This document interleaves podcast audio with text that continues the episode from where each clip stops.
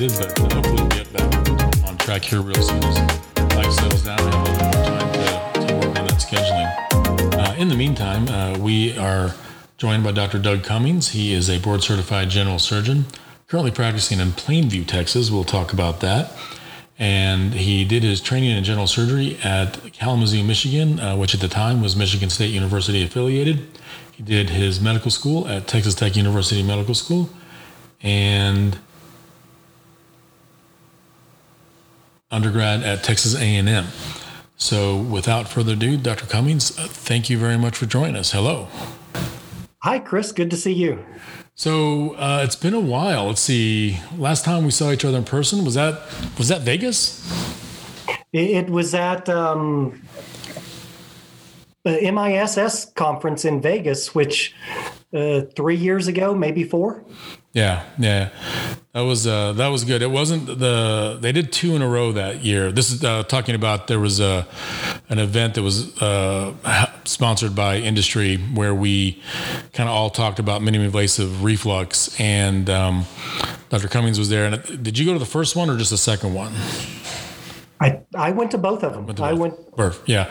So the first one was great, uh, and the second one got a little more abbreviated, and they had more, uh, almost too much structure. Honestly, I thought. I thought anyway. Um, but yeah. So Dr. Dr. Cummings he practices in Plainview, Texas, and for those of you that don't know, uh, Plainview is not quite halfway, but almost halfway between Amarillo and Lubbock, and Texas. And for those of you that don't know where those are, uh, the panhandle of Texas is kind of that part that sticks up in between Oklahoma and New Mexico. And Lubbock kind of sits at the bottom of that, and Amarillo is kind of sort of in the middle. So Plainview is kind of in between those two. Town of about 30,000? 22,000. 22. Not too yeah, far off. We, for, for 100 years, the population of Plainview has hovered between 20 and 25,000. Wow. But um, so what what is the main industry in Plainview? I uh, cotton farming. Yeah. So uh, pretty much like most of the Panhandle, um, far, farming is uh, the prime industry. Um, we have a small college, Wayland Baptist University, and uh, then the Walmart distribution center is another uh, major employer. For sure, for sure.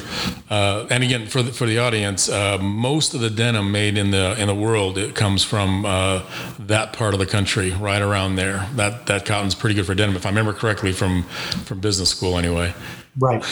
yeah, you're correct. Yeah. So the the t-shirt cotton usually comes. I think that's is that Egyptian or something. I don't remember. But anyway, um, so uh, Dr. Cummings also performs the TIF procedure, which we've talked about on the show, a minimally invasive approach uh, to reflux, which is a, a, really, really cool thing. And you are still doing those, correct?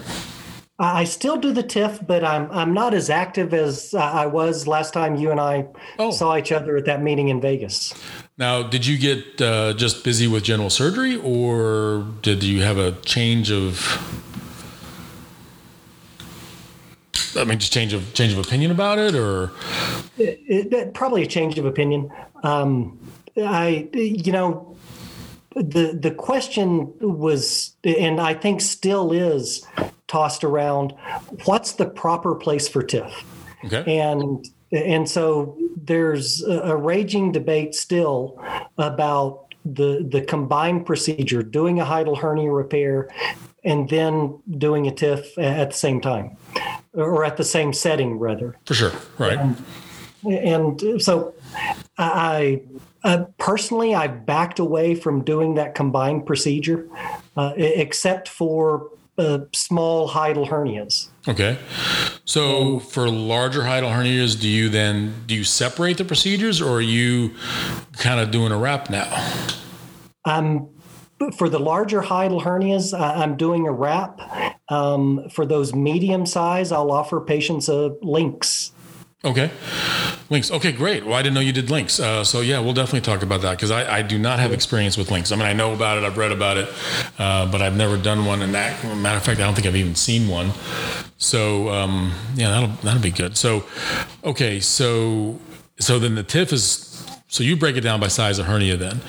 Large hiatal hernias get the the more traditional approach, and right. so your thinking is, I'm, I'm going to guess that you're kind of thinking that the bulky wrap also kind of helps with the recurrence rate.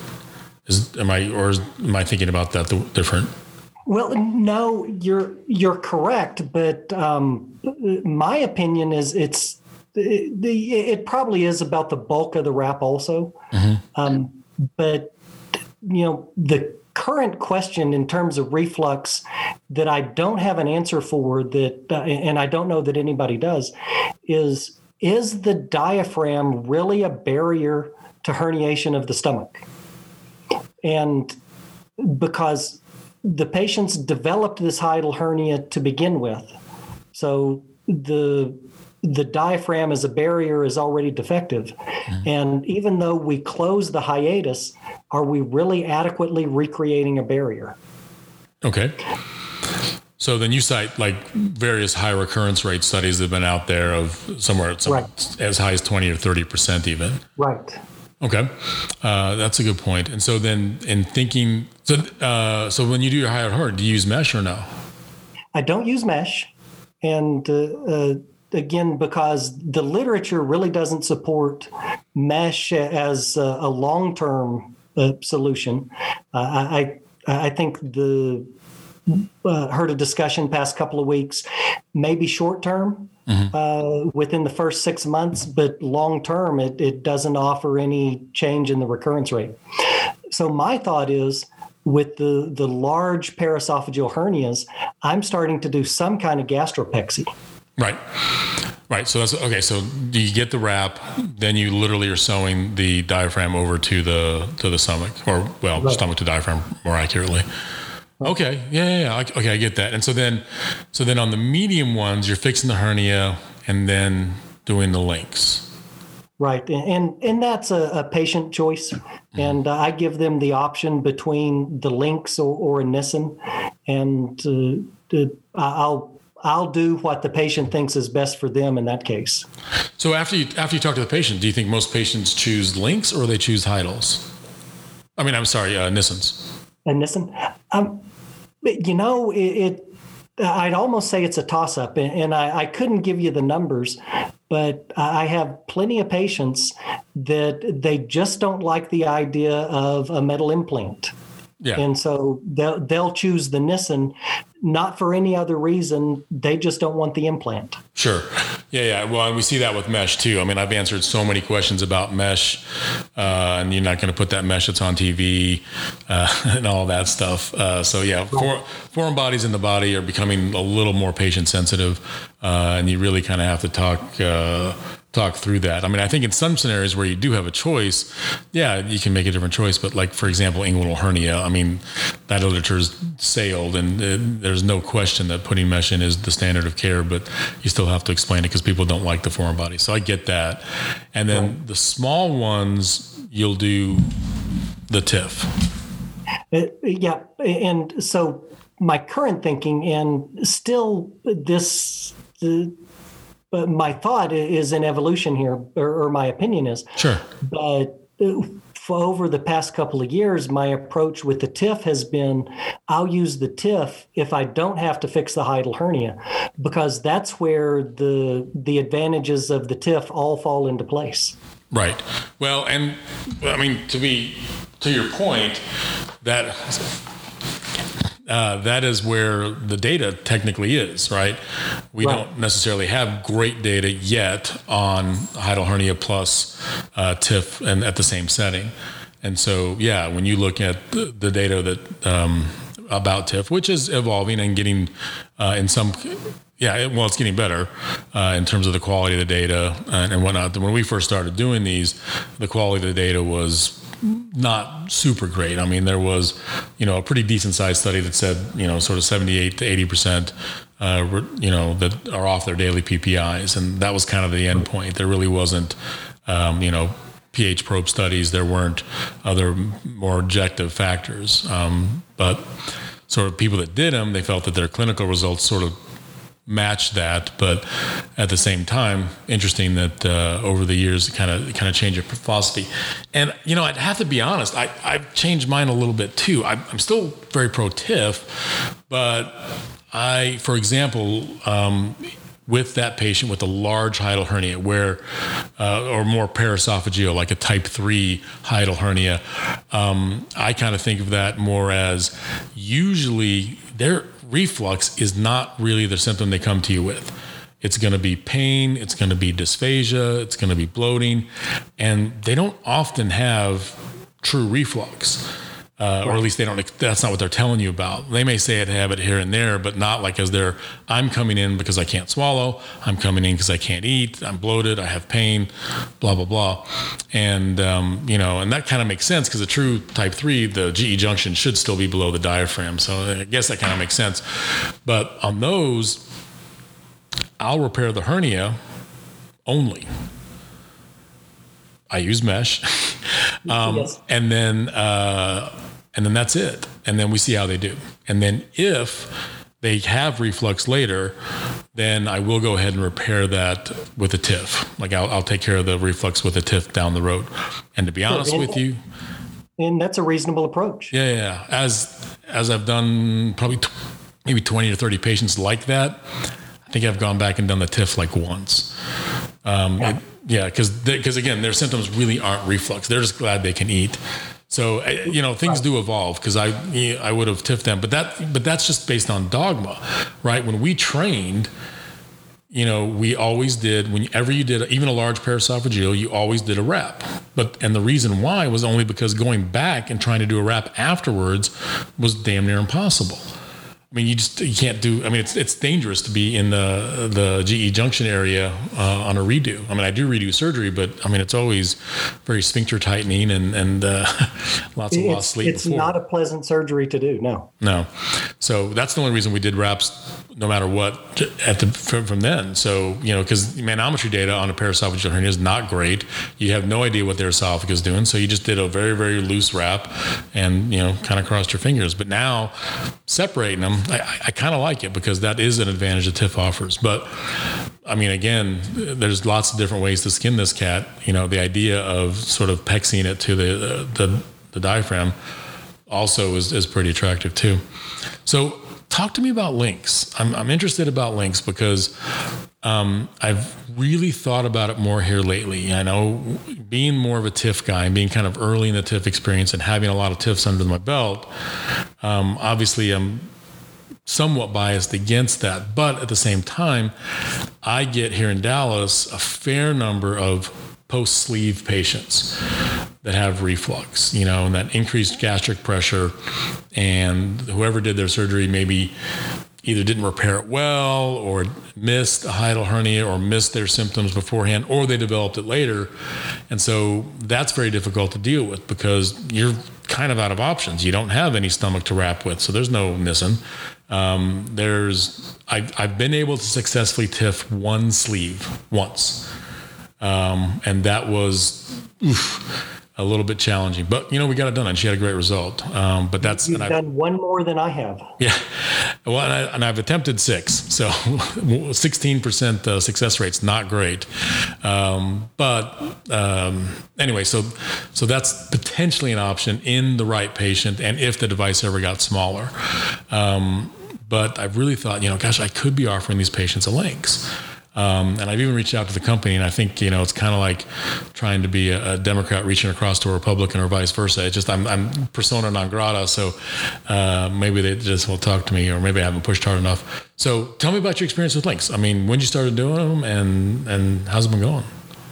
Uh, experience with LINX has been good, and uh, I've been doing LINX for four or five years now. Okay, and. So, uh, I have uh, still I have quite a few LINX under my belt, but not not quite as many uh, LINX as I've done TIF. Sure, but the learning. I'm, I'm, well, I'm assuming. So, take me through the procedure. Basically, you you get in there and you sort of dissect out the GE junction, right? Right. And then the the device gets placed right at the GE junction, or am I wrong about that?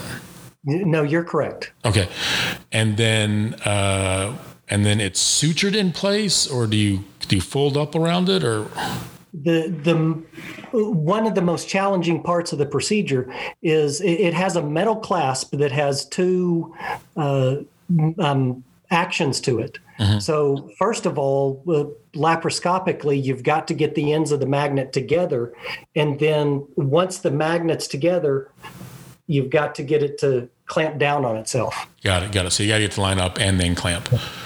Got it. And, and then once it clamps down, you, you can't pull it apart. Okay. And then how does it stay at the GE junction without migrating? Uh, it, you put it between the posterior branch of the vagus okay. and the esophageal fibers.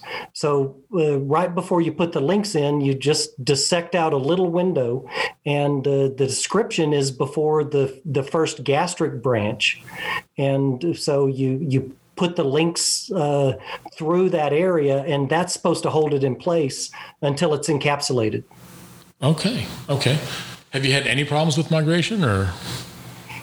Yeah, no, not really. Okay. Uh, but if if I can't find the vagus, and a couple of times I've, I've done a redo procedure uh, maybe take down a nissen and then put the LINX on um, if i can't adequately find that space uh, between the vagus and the esophagus, then I'll just put a stitch, one stitch uh, across the LINX to sure. act in the same way.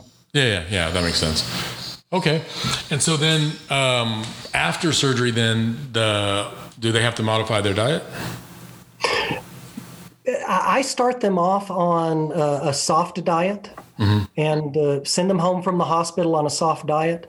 Uh, what was interesting and, and, fascinating to me in learning about this anti-reflux procedure is the, it's recommended that the patients start eating right away. In fact, um, we tell people to eat a bite of food every two hours while they're awake.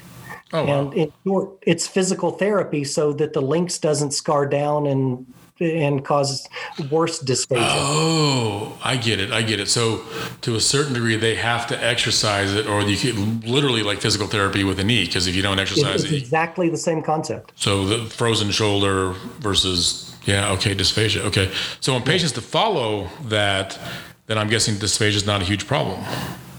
Uh, not really, and uh, there. It's common that about two weeks in, uh, the the patients will start experiencing dysphagia, and it's all over the map, from mild and barely noticeable to fairly significant. Mm-hmm. But everybody seems to get through it by uh, six weeks to three months after surgery.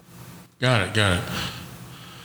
And so then, so but you couldn't dilate it. So if someone truly had ongoing, you would have to explant.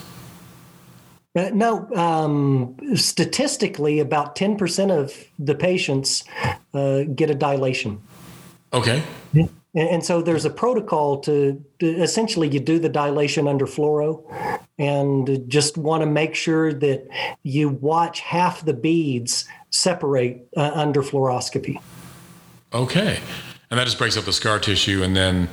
Yeah. The, the, you're just Exactly, trying to stretch and break up the capsule of scar uh, that's around the implant. Have you seen EndoFlip? I have not. You got to see it. um, because this would the, actually. The sales guy keeps sending me emails, but uh, I, have never seen the EndoFlip in action. Oh, yeah. Um, yeah, I looked at it for the first time today, actually, literally.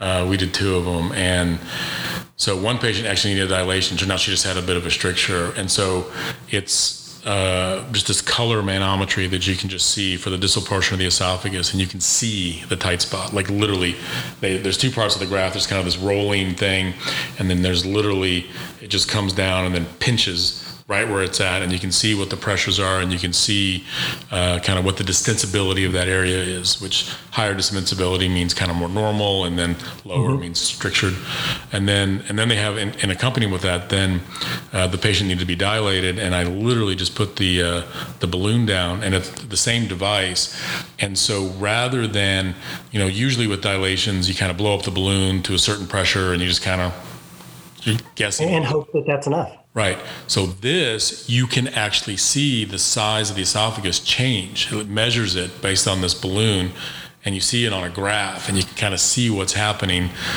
live. Uh, I mean, amazing, especially for dilations. I mean, I was I was it was amazing. And this lady, we got the best dilation I mean I, have ever gotten, and so that was really cool. Um, so yeah, if, if, you're doing dilations on any kind of regular basis, that's something to look at because it's all automatic, right? You go to 20, then you go to 30 cc's, and then 40, um, and then the pressure. You, you can kind of see what the volumes are doing. You can see what your size of your esophagus is doing, and you can see what's happening uh, right there on, a, on sort of a graph. And, and if you had fluoro with that, uh, then you can kind of see the result too. So anyway, just just a thought if you're if you're thinking about that. I don't work for the company that makes EndoFlip, but uh, I find it pretty useful. Um, and then at the same time, it's the same company. They do the Bravo, and then you can flip a Bravo in there too. So I've changed my workup.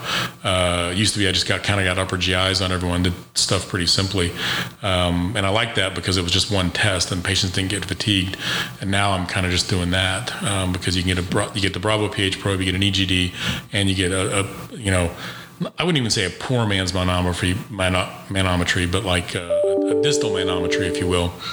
Uh, and uh, it's pretty nice. So anyway, because Dr. Heidi turned me on to that, um, and I was like, hmm, I need to take a look at this. And then a couple of other guys at one of the hospitals I work at wanted one of the, some of the bariatric guys. They wanted it for their stuff. Um, okay. But yeah, I I was impressed. So, but anyway, so getting back to LINX. Um, so then once they get through that, so roughly 10% get dilated, which is an easy procedure. I mean, that's, and if you're telling, I'm assuming you're kind of telling that up front. Yes. Yeah, that's pretty. Yeah, yeah I, the, the, that's one of my uh, parts of my pre-op conversation is let them know 10% of the time you'll need a dilation, and they they seem to accept it if if they know what to expect. Well, and that to bring that point home, I, this is something we've talked about on the show many times. I've done uh, guests and interviews just like you, and then I've kind of gone on rants, which I enjoy too, uh, and uh, talking with the patient beforehand is such a key part of any procedure, but particularly elective procedure where the expectations might actually be even higher. Um, you really have to make sure that you're setting their expectations and so that any sort of surprises are sort of expected. So any anything that might could happen should be talked about. And so again talking with your patients setting those expectations is such a key part of having the patient experience go well, and then that improves everything else about either the word of mouth stuff, you know, the Google ad. I mean, not the Google ad, the Google review stuff that we kind of all are fighting these days. Um, so that's my best advice about that: is making sure your expectations are clear beforehand, good and bad. Yeah, couldn't agree more. Yep. Uh, and I think sometimes we forget that. It's real easy to forget that when you get busy. Um, you know, hey gallbladder. Bye. See ya. Um, so you got to set that set that down. Um, well that's cool. Um, yeah I, I, like i said i've been meaning to really talk about it because i probably get um, one or two a month of like a post-operative sleeve that's got reflux and they're, they're, difficult to manage. I mean you can fix that hiatal hernia. If you do a good hiatal hernia repair you can get some of them at least better not necessarily super well controlled uh, but at least better. Maybe they're better on their meds or something like that. But the high pressure of the uh, the sleeve gastrectomy patient is just it's difficult to overcome. And then if they have a hiatal hernia, they're going to get severe reflux. And so, uh, and if, if you follow the discussion in in the you know the reflux community, um, that's right now the the point that you know there's a paper in the works and we we expect the data anytime now. But that's exactly the idea people are tossing around is uh, using the LINX uh, after a sleeve. Oh, yeah. and i've i've i've tried it one time. Uh, unfortunately it didn't work. But uh, again i think that goes to patient selection. Another key point. Yeah. But but in this person, um, I, I, think she had a foreshortened esophagus, mm-hmm. and so uh, I went through the steps, fixed a hiatal hernia, put the LINX on. Uh, within months, the LINX was above the diaphragm, and so it, it wasn't effective. so that, eventually, yeah.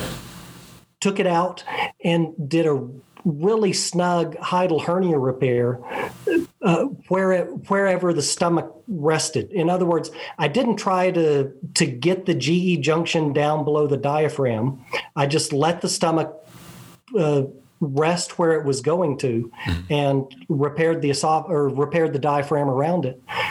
She did well post op. So okay, so what you're so describing. There's my series of one. No, no, but like you know what you're describing is in some ways because they already had a sleeve a bit of a gastroplasty, right? Like, because like the Collis gastroplasty is not unlike a you know a, a sleeve for the cardia only, right, of the stomach.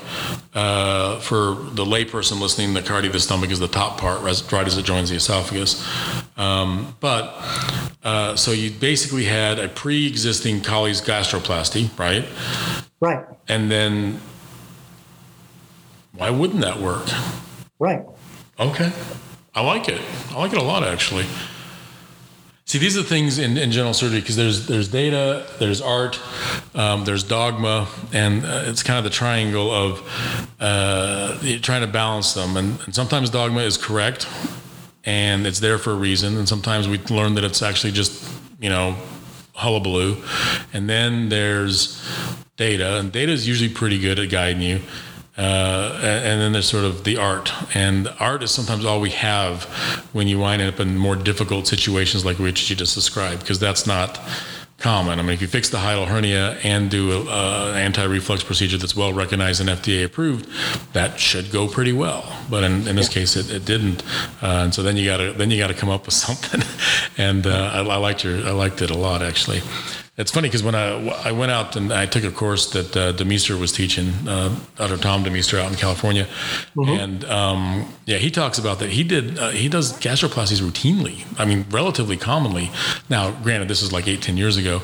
I am not sure what he's doing now, um, but he found that he he saw a lot of foreshortened esophaguses, and uh, it was interesting because I've I've always kind of been looking for them, and I, I got to be honest with you without sort of some sort of chest disease causing it, I don't see that very often. I'm usually able to get the esophagus down without much issue. And, I, you know, I, at first I thought, well, maybe I just haven't done enough. But now having done, you know, 400 in the last 10 years, I, I kind of feel like I should have seen one by now.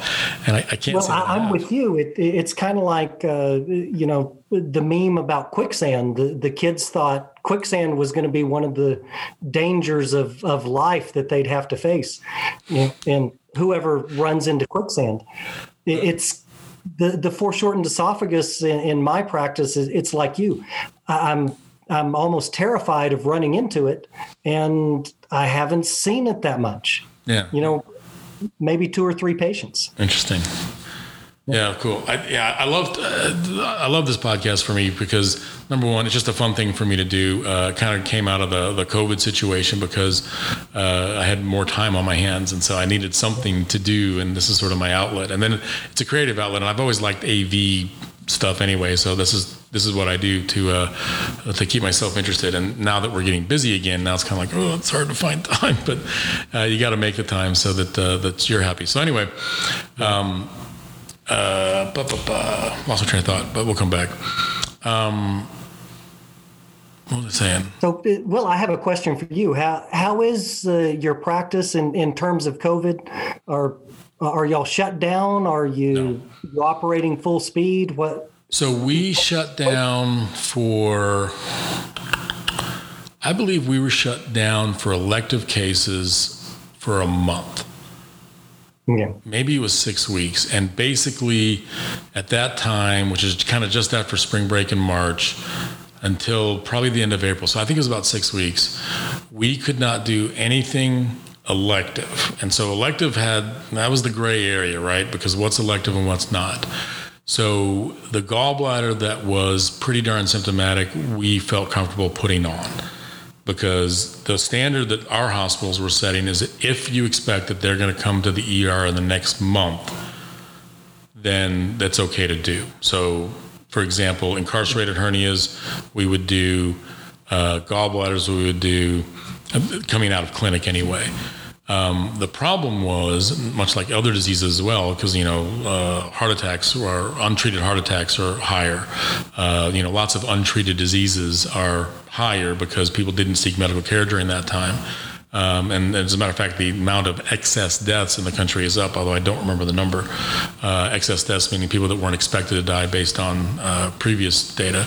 So Yeah, so we were shut down for about six six weeks, and then then the problem happened is yeah we're opened up, but no one really wanted to come in to see the doctor. Everyone was still very much in the fear, and we didn't know as much as at least we know now, and so we were doing a lot of televisits, and televisits for general surgery are tough. There, we we struggled. Um, certain things made sense. You know, gallbladder patients with gallstones on an ultrasound, we could at least kind of say, okay, well, I can still examine you day of surgery, but you've got gallstones, you're telling me you have pain. And so we felt relatively comfortable with that. Or a hernia patient that had a CAT scan that showed the hernia, you know, things like that were relatively easy. But a lipoma, for example. I mean, unless you can see it. And then, I mean, then how do you do televisit for hemorrhoids? I mean, you know, just yeah, not yeah not super practical. Actually it's it's really funny. I have a pa which has been an absolute lifesaver for me. And she was seeing she sees the post-op patients right uh, and that's that's really really convenient. And so she's seeing the post-op patient. I walk in on her one day to ask her a question, and on the screen is this dude kind of starting to pull his his pants down to show her show her one of the port incisions uh, that we have made. And so and, you know, in another circumstance, I'm like, what are you watching? And it's just, I'm just like, complicated. And some people just do that, right? You know, be like, oh, okay, so you've got this little lump you're worried about. Yeah. And there you go. And yeah. now you're, now you're looking at stuff you weren't expecting to look at, at least on the screen. Uh, so it's, it's a different environment. And then sort of uh, internet or video etiquette, I think, is an interesting concept because people are used to doing the FaceTime and whatnot. Uh, at, you know, with their friends, and so you know, I, have done televisits with a lady getting Chick Fil A at the at the drive-through uh, for a post-op visit, and then another one we had. Uh, she was like walking through her house with her iPhone, and I mean, it got to the point. I've actually got a big screen at work, and so I mean, I was like, ma'am, I, I, apologize. I need you to sit down. I can't, I'm getting dizzy. I mean, it was really, it was, it was that bad. I mean, because she was just walking through the house all over the place. And I was just like, oh my God, I'm getting so dizzy. So yeah, so that's been interesting. Did y'all do televisits or no? No, um, we were set up for them. And uh, in fact, my office manager brought me a, a, laptop and said, Here, this is so you can do virtual visits. Mm-hmm. And I didn't have a patient that wanted to do that. Wow. Um, a handful of telephone visits okay. uh, for an uncomplicated post op visit. Sure. Uh, not much virtual or telemedicine at all. Wow. So, did y'all ever get shut down or no? We did. Uh, about the same uh, when was this back in mid March and April? Yeah. When the when the governor said the state was shut down, you know the, uh, that affected everyone, um, and, and I kind of followed the same guidelines that you mentioned. If I thought a patient was symptomatic and was going to end up in the ER, then that's not an elective surgery. Right. And so. Uh, and they, oh, when they let us do cancer surgeries and biopsies and such too. Yeah. And so I never I never stayed home from a day of work. Now the workday yeah. got much shorter, but yeah. there was never a day I stayed home. Yeah, uh, yeah, me too. Uh, we had talked about it, like we were, we had meetings about it because we've got uh, I've got two partners. Uh, well, technically one partner and a junior associate or whatever, but three three docs, and we were sort of meeting about like what to do, and uh, it was very much like okay, well, if this actually does get bad, like they were kind of sort of predicting in the very very beginning, we even talked about like okay, one person would round one day and the other two would stay home, and you know we we kind of rotate through through, uh, trying to at least minimize exposure. But of course, you know that, that didn't really become necessary uh, at that point. And then, you know, then as we've learned about it, and I know, you know, it is unfortunately, I think, a politically charged issue at this point. Um, I, I, think it's a serious disease, and I think it does affect people uh, and is dangerous, uh, particularly obviously for the elderly. Um, but as we learn, as we learn, you know, the for the young, it's you know you know less dangerous than the flu in some cases in some age groups. Uh, under the age of three, it's actually I think there's only been three under the three year olds that have died uh, right. out of all the 220,000 or whatever it is now. So yeah, you know, we. So I think knowing what we know now, I think things might have done a little bit differently. But you know, I think shutting down was the right thing at the time because we were no one knew, uh, and so yeah, that's where we are. But it got scary for a little bit because there was kind of a, the Texas Medical Board sent out a, a thing that kind of made it seem like if they felt there was there was a there was language that made it seem like you could lose your license if you were right. doing cases that they deemed inappropriate if someone complained or, or, whatnot and it wasn't clear how they were going to enforce that and there weren't necessarily rules but there was some scary language in some of those uh, emails well, yeah and and that release uh, also said uh, that the the physician or or their licensees are required to report inappropriate operations. Oh yeah, yeah, yeah, it did. Yeah. So yeah, that that got like uh, so we really did. I mean, I was pretty. I would say I followed that pretty much to the letter. Like I did not, like I look back, I don't think I did anything that I would even remotely think crossed or came close to the line. Yeah. Um, but you know, I know other people did stuff that you know that maybe didn't. I don't know. But anyway, so fortunately we're we're we're back now. But honestly, it's taken till probably just maybe late last month for us to get back to close to full volume. I think we're probably at like ninety five percent now. Okay. Uh, but I'm I'm glad you're getting back. Yeah. Yeah, well, I, I, did get to spend a lot of time with the family. I got the podcast going, and uh, so I did have some things to do. Um, and fortunately, we we live in a market where when we're at 100 uh, percent, sometimes you feel like you can't breathe anyway. So a little slowdown is not terrible. Um, so uh, we're lucky in that regard. It's good to be busy, so that that's good. So, how far? How long did it take you to get back? Well, not long at all. Um, when the again, the governor opened up the the state and said, "Okay, you can resume doing elective surgeries." Mm-hmm. Um, I had a, a, backlog that it probably took us a month to work through, and uh, so we got up up to full speed pretty well. But also at the same time, I I was the only general full time general surgeon uh, here in town, so uh, I had plenty of people waiting, you know, to sure that they had put things off and they were ready to come see me. So, talking about that with regard to Plainview being 22, 25,000, uh, how, how, hard have y'all been hit? Uh, pretty hard. Oh, yeah. And in fact, the right now, uh, Lubbock and, and Plainview, maybe not as much as Amarillo because they got hit hard uh, at the beginning. But uh, we're hitting around that 15% capacity mark that the state says if you're at that capacity for seven days, then you're going back into lockdown. Oh, wow. And so, so uh, management around here and some of my colleagues are, are worried that we're approaching that mark. Now, do you think that's because, I mean, well, maybe I'm wrong about this, but my experience having lived in small towns is that tends to shift slightly older than a metropolitan area or a yeah. larger metropolitan area. Is that, am I accurate or am I way off?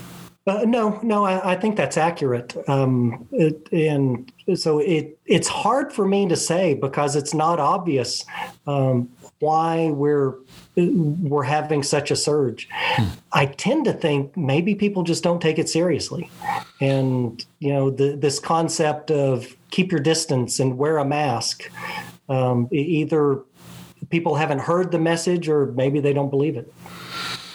It, it is interesting. I, the last time I looked at it, I, will confess I have not looked at it uh, right away, or uh, recent uh, last week. But in terms of the death rate seemed to be going down versus while the cases were kind of creeping up. And I don't know if that's changing or not. Um, but it seems like you know we're getting better at kind of managing it and, and supporting it. Um, and then as younger people get it, you know they have more of a symptomatic to asymptomatic course where yeah they're positive it counts as a case you know, but so I, I, think people are seeing a lot of that of like, oh, so and so had COVID and you just kind of stayed home for three days and whatever. Um, and so, yeah, I mean, there is a bit of a relaxation, and uh, I think only time will tell whether that's okay or not. uh, that's the unfortunate part. You just don't know. Um, And that, I think that was really the scary part in the beginning. Uh, we are we're seeing we have seen a few more cases here too. I just I got it from my partner a second ago, and uh, yeah, I guess our hospital now has like 11 active cases um, one of the hospitals I work at, and that's about capacity in terms of the ICU, but I don't think they're all in the ICU. And that's the other thing. The ICU admissions are down too. They're they're kind of just getting oxygen on the floor and stuff like that. Mm. So I don't know. Uh, we'll, we'll see. We, we don't all have access to the healthcare that the uh, the president has, so uh, a little bit different. Unfortunately, right. Yeah. So so kind of talking. We've talked about some reflux some, and uh, we've talked COVID, uh, which actually the first time we've talked about. I've actually avoided ta- avoided talking about that, but that's fine. I've, I've been meaning to. Um, in terms of small town practice versus large town practice. I know for a while you actually did practice in Lubbock, which I'm not going to try and sell that as a large town, but it is literally, if my math is correct, about nine times the size of Plainview. Uh, Lubbock's about 186 to 200,000, at least last time I checked. Um, and so, what are the differences? What are the advantages, disadvantages that you've seen? Uh, the boy, where do I start? Yeah. Um, uh, you know. Well, what's the, what's the best thing about practicing in a small town? Let's go there. I think the the best thing about practicing in a small town is I don't have to compete with the gastroenterologists. Okay. Um, because in, in, a small town we don't have GI, right? And so I do all my own scopes, and that uh, really was the springboard for me becoming interested in uh, doing anti-reflux surgery because I'd see the people who come in for heartburn and I do the initial evaluation, I do the scope, and then that progressed to where I can now do the entire workup, review my own workup, and recommend surgery. Right. Um, so yeah, that's that's tremendous. Uh, I'm lucky in that there's a hospital I go to where, for whatever reason, GI doesn't want to go there, uh, yeah. and so uh, I have a little bit of a bubble that I can go to to have some of that experience, not all yeah. of it, but some of it. Um, okay, and then what was better about practicing in a larger town, or what was the best thing? Well, the how do I phrase this uh, with, and I think any surgeon would know, but how do I phrase it so the, the, the general public will understand? You get the the surgical referrals come to you prepackaged. Mm-hmm. And so, not all the time, yeah. but but a lot of time, they've they've been through the workup, and not necessarily reflux because that that's a, a kind of a different animal that yeah. not even every gastroenterologist uh, understands the workup. But example for gallstones, um, you know, I, I don't have to order the ultrasound or order the HIDA scan or tell the patient, you know, maybe we should do an EGD before we jump on taking out your gallbladder. The patients have been through that workup. They come to me because they're ready for surgery. And so mentally, uh, it's a lot more convenient. Sure. Yeah, yeah, that makes yeah, sense. That makes, um, interesting though. Uh, some. so the, the plus and minus of that is also then you don't get clouded because I've definitely had patients that referred to me for gallbladder uh, that when you talk to them aren't gallbladder. right. And so they come to you with an ultrasound that showed a, uh, you know, that it might be sort of kind of thickened on the CT scan or something like that. And they never even got an ultrasound.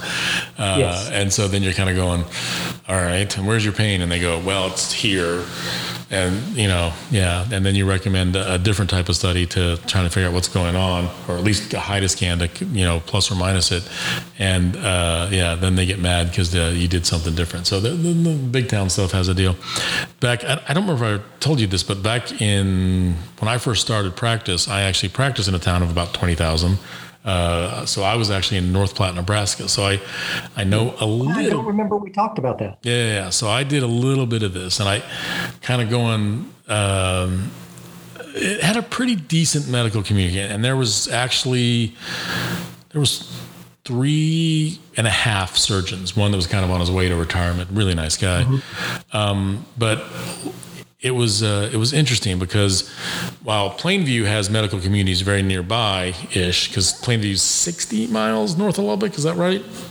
About an hour? 50, 45 to 50. Yeah. So, it, assuming a patient didn't want to see a, a, a, doctor in Plainview, the drive to Lubbock is not terrible.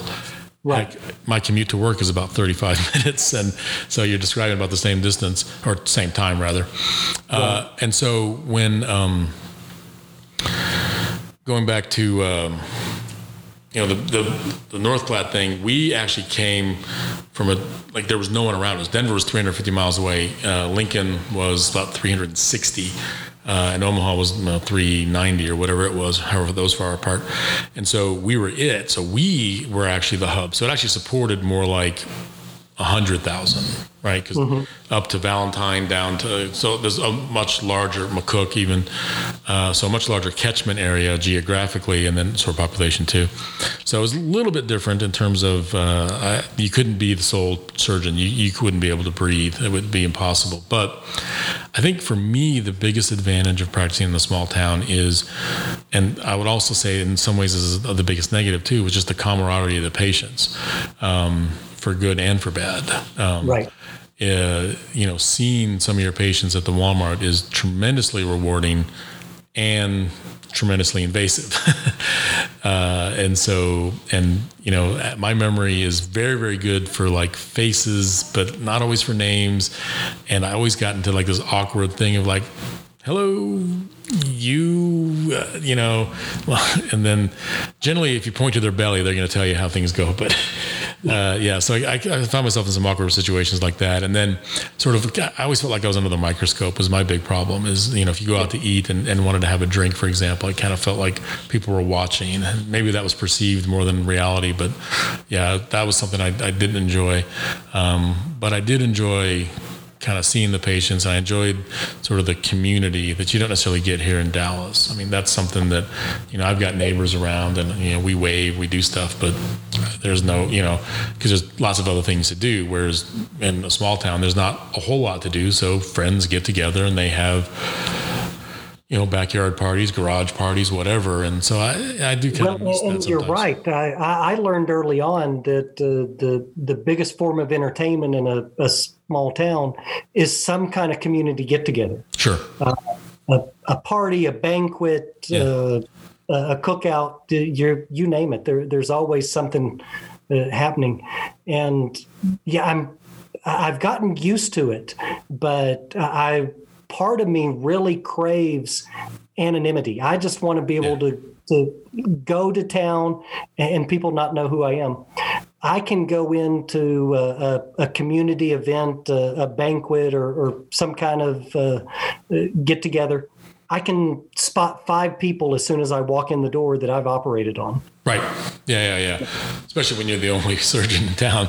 Um, yeah, and I remember that uh, at the time when I started, I had this little convertible, and uh, it wasn't really that much. It was kind of the base model, um, but I mean, it might as well have been a Ferrari. It might as well have been a Ferrari. I mean, people asked all the time, you know, is my operation paying for that car? Blah blah blah. You know, you know. That's right. And it's just like you know, it's just a little you know, whatever.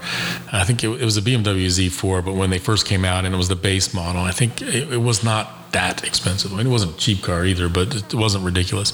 And the funny, but it wasn't a beat up pickup. No. So the funny thing is, I ended up trading it in uh, right around the time my daughter was born, so that's 15 years ago. But uh, I traded in on a crew cab uh, Chevy 1500 and uh, literally cost about 10 grand more than the little BMW. No one said a word, just nice truck. exactly. and it, it, cracked me up because I was like, really? Because this is like way more expensive, but whatever. Uh, so yeah, that that anonymity is a, a, big is a big deal. But at the same time, it can also be really rewarding because when you see those patients and they've had good results, and you know, you know, ego stroking, if you will. Um, you know, we all need that a little bit. Uh, you don't want to get consumed well, and, in it. But. And sometimes I like to think that's made me a better surgeon because you you realize that the you know when the person's uh, asleep on the table and, and you're doing uh, doing what you do you've got to do it right the first time Right. Um, no one's going to bail you out, and if there's you know a complication because you missed a, a detail, then you're going to have to face up to it uh, when you see the guy next time. Literally, face to face, up to it. Yeah, yeah. Um, yeah that's so. Kinda... I, I, think it's made me more conscientious, or, or made my OCD worse. You take your pick. yeah, the good and the bad. Yeah, I remember I actually did a, a colonoscopy for my attorney. uh-huh, right. And uh, I was just like, well, can we just swap services here? Like, but yeah, so that was interesting. Uh, and uh, yeah, so I just, I kind of had the same thought. I'm like, well, hey, I, I never, I'm a treating attorneys, I always get a little nervous anyway. Uh, but then, uh, yeah, literally, I'm going to, I had a meeting with her the next like week to talk about my will or whatever. Uh, mm-hmm. yeah, if something went wrong, a perforation or something, yeah, that'd be that'd be kind of a challenge. You so, have to postpone your meeting. Yeah. So let me let me ask you this though. So that's kind of the social aspect of it, and so the professional though, like what are the challenges? What's different in a small town that challenges you, that like you know that vexes you, if you will, that, just the day to day, the grind, the the butting heads with administration. Like I mean, what is the big issue that might be different than a, a larger community? Luckily, I, I I don't have problems with administration, and uh, right now we're we've got good administration, and uh, there's a the, the man who, who's our CEO has an attitude that I haven't heard from any other hospital management is that he realizes that the the doctors uh, are the primary customers of the hospital in a way. Mm-hmm. And, you know, even today at, at lunch, he said, you know, I've been in this business for decades. I have never once admitted a patient to the hospital. Yeah. fair enough. Fair enough. And so, so I think I'm lucky there. Um, the, I think the biggest challenge is you have to, to be good at a wide breadth of procedures, uh, not just surgery. And uh, sometimes uh, I, am I'm, I'm the problem solver, and they the internist or the family docs call me and they expect me to have an answer and know what to do. So, you know, at times I've been infectious disease, I've been the endocrinologist. And so it I tell people that would be interested in a small town, you've got to be able to stand on your own two feet.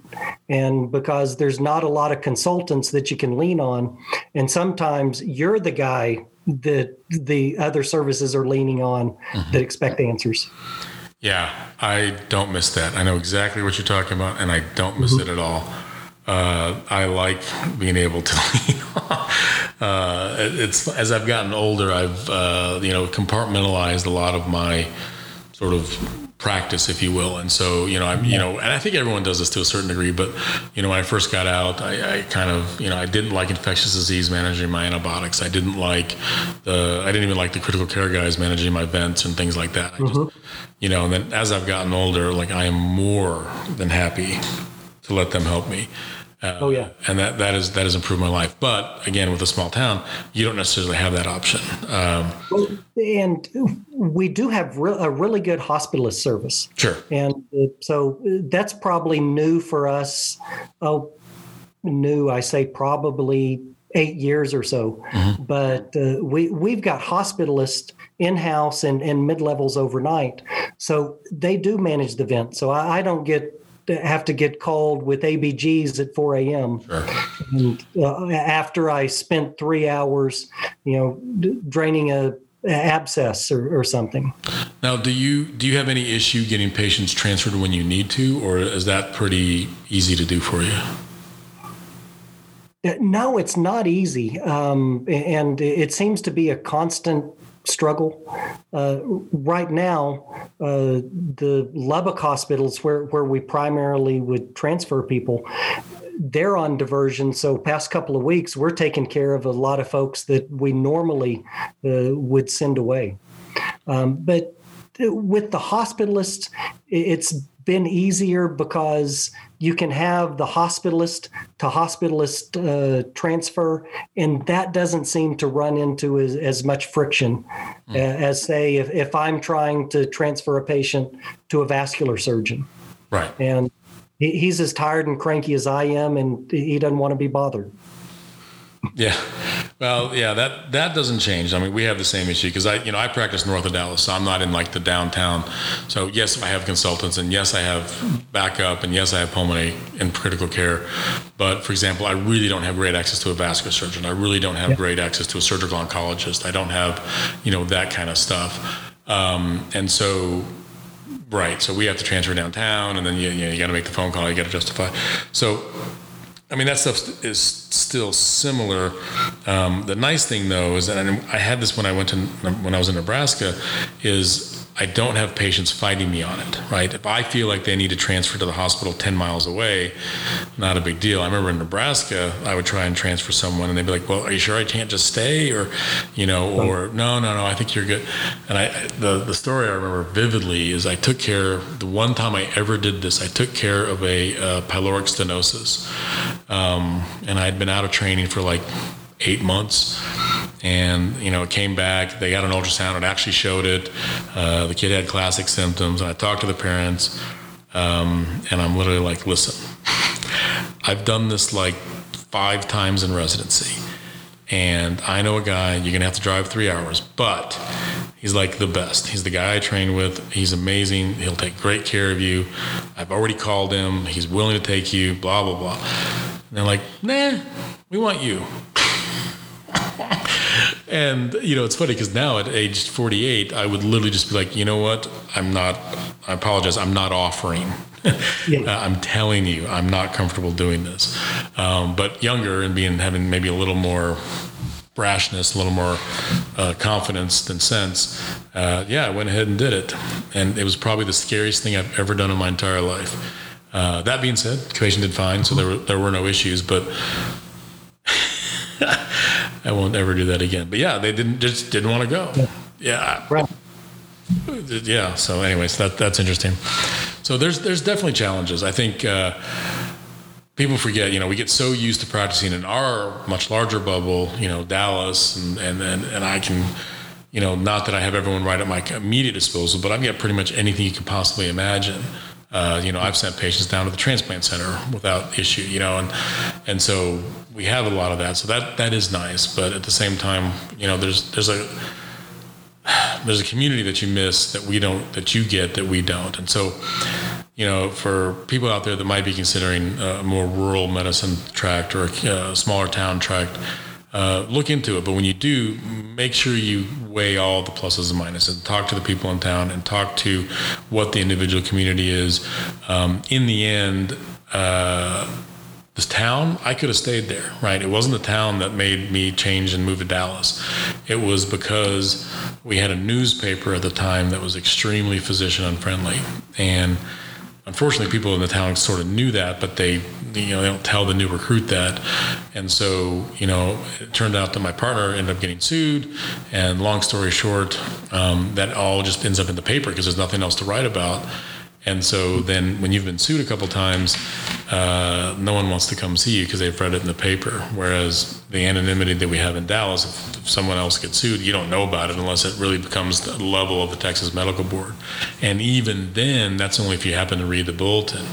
In Dallas, I mean, you have to practically be, you know, the the the Dr. Death guy from the podcast to to rise to the level of the community kind of understanding it. So anyway, uh, yeah. just some differences. Get, do your homework. Uh, one of my big complaints is that uh, as residents, no, I'm sorry, as med students, we make decisions about what the rest of our life is going to look like based on not great information.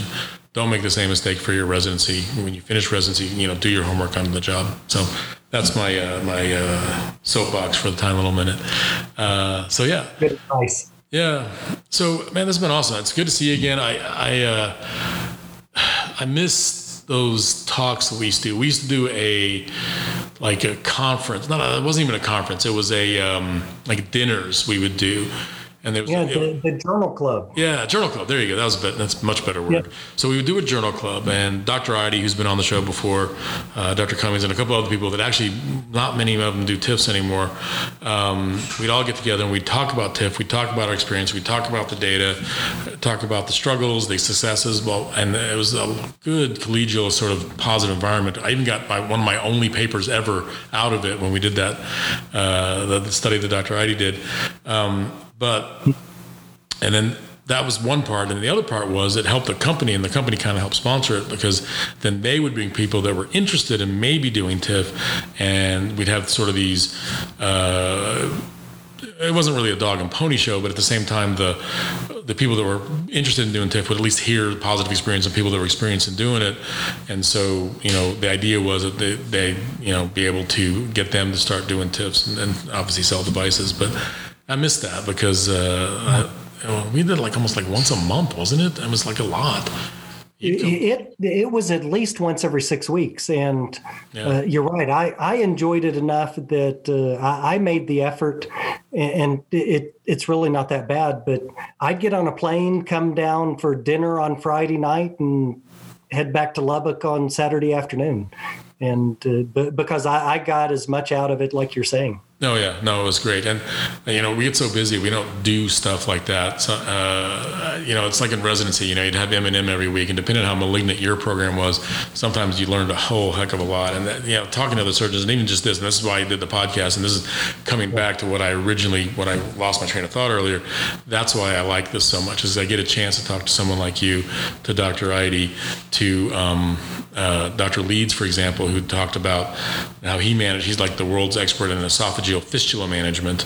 Uh, which is not something I ever want to be an expert in, um, but he does, uh, you know, endoluminal wound vacs and for fistulas and closes them, you know, crazy stuff. Yeah. Yeah, it, yeah, it works. He's got several papers out it. So if, if you do have to ever have a fistula, he's your guy. Um, but yeah, I, I, I learn a lot from this. I learn as much as I uh, as hopefully that I, I teach. But uh, cool. Well, so I, speaking of these guys, and uh, I, I know our time's running out, but I I wanted to circle back around. Are you a member of uh, American Foregut Society? Uh, you know, I generally, uh, I'll, admit to being a bit of a curmudgeon on this. I tend to not join many societies only because, at least my experience has been that uh, typically the overriding philosophy of the society usually is counterproductive to my philosophy. Sure. Uh, like, for example, the ASBMS, right? Like, I do some bariatric surgery, but I've never really been involved with the bariatric medicine side just because.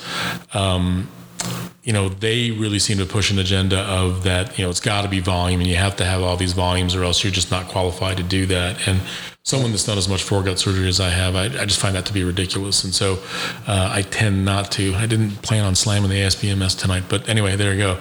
Um, long story short is I yeah I tend to not do that just because of that but it doesn't mean I'm not open to it I just I just haven't and Well, th- th- take this as an endorsement for me because uh, I think that that spirit of um, that you're talking about that we had with with those journal club dinners, I think this group, to an extent, is continuing that. And uh, I've, when it was introduced to me, I jumped at the chance to be a part of it and uh, have really enjoyed uh, their meetings. It's only two years old now, so the first meeting was in person. Uh, second meeting was pretty much a a weekend-long Zoom meeting, but uh, still got a lot of good information. American Foregut Society Yeah. The AFS. All right. Yeah, I will Yeah. look them up. Yeah, that's something. Uh, I'm down for that. I wouldn't mind being on the ground floor, or maybe uh, maybe they haven't formed opinions that are counterproductive to myself. Uh, and and I, I would when, when you look at it, um, you, you can find their website real easy, but. Uh, I would recommend if you haven't heard this discussion by John Lipham um, out of USC about um, the, it, I guess it's titled the anti-reflux barrier, and I've heard him give this conversation a couple of times, but he talks about what's the role of the hiatal hernia repair and the role of an anti-reflux procedure. And essentially, he's making the the case you got to do both if you want to have success. And but he, he's an entertaining speaker, and and he put this talk together uh, so that it, it, it it's pretty entertaining. But I, I, thought about it when you were talking about your approach to the paraesophageal hernias, mm-hmm. and uh, you you may uh, I know you'd find this interesting. Now, wh- whether you totally agree, uh, you tell me. But uh, it, it is an interesting talk. I'd recommend it. I've uh, I've gotten actually more open minded in my old age, so uh, we'll we'll see. I I, I, I I'm more embracive of newer technologies than I used to be actually because I remember I do a ton of robotic surgery now. I literally do very little open unless it's just you know like abscesses and sort of straightforward yeah. stuff. I mean, I, I, got to the point I even do my appendic- appendectomies robotically now. I know. Uh, yeah. And I, I it, it, took me a while because, you know, when you can do literally a five or 10 minute appendectomy laparoscopically, I was like, well, why would I do the robot? Number one, when you get a robot team that's well trained, um, I'm adding 10 minutes now. So we're not talking about a tremendous amount of time. Um, and honestly, uh, we did the math. It's cheaper. It's cheaper because I sew, right? So I literally do an old fashioned open appy robotically.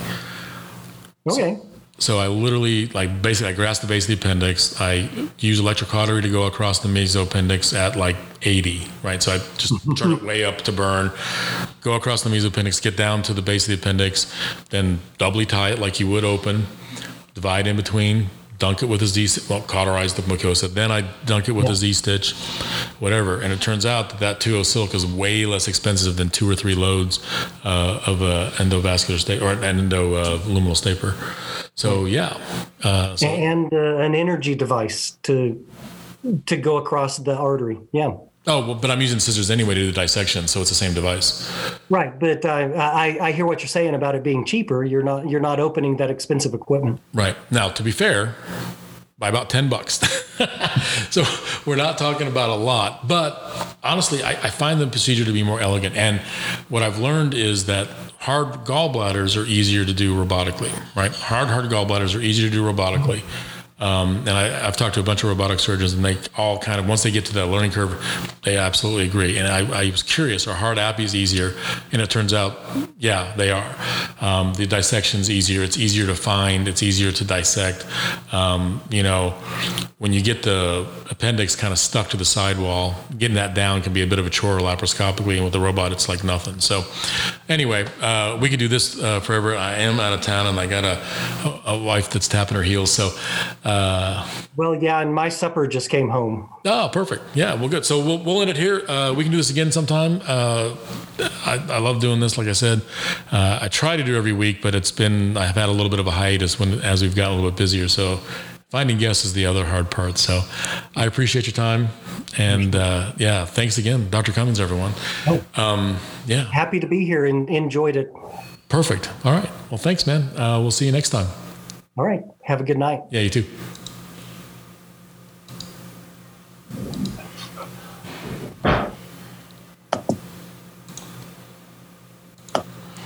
So that was uh, Dr. Cummings, and uh, well, what a good discussion. Uh, he's a good guy. He, uh, like I said, I've known him for a long time. We've we've talked a number of times, uh, and uh, been in various meetings together at the same time. So uh, I've always enjoyed talking with him. I thought he'd be a good guest, and boy, I was I was right. So anyway, uh, as always, uh, this is. Dr. Chris, the surgery guy, where we talk about anything that may interest me.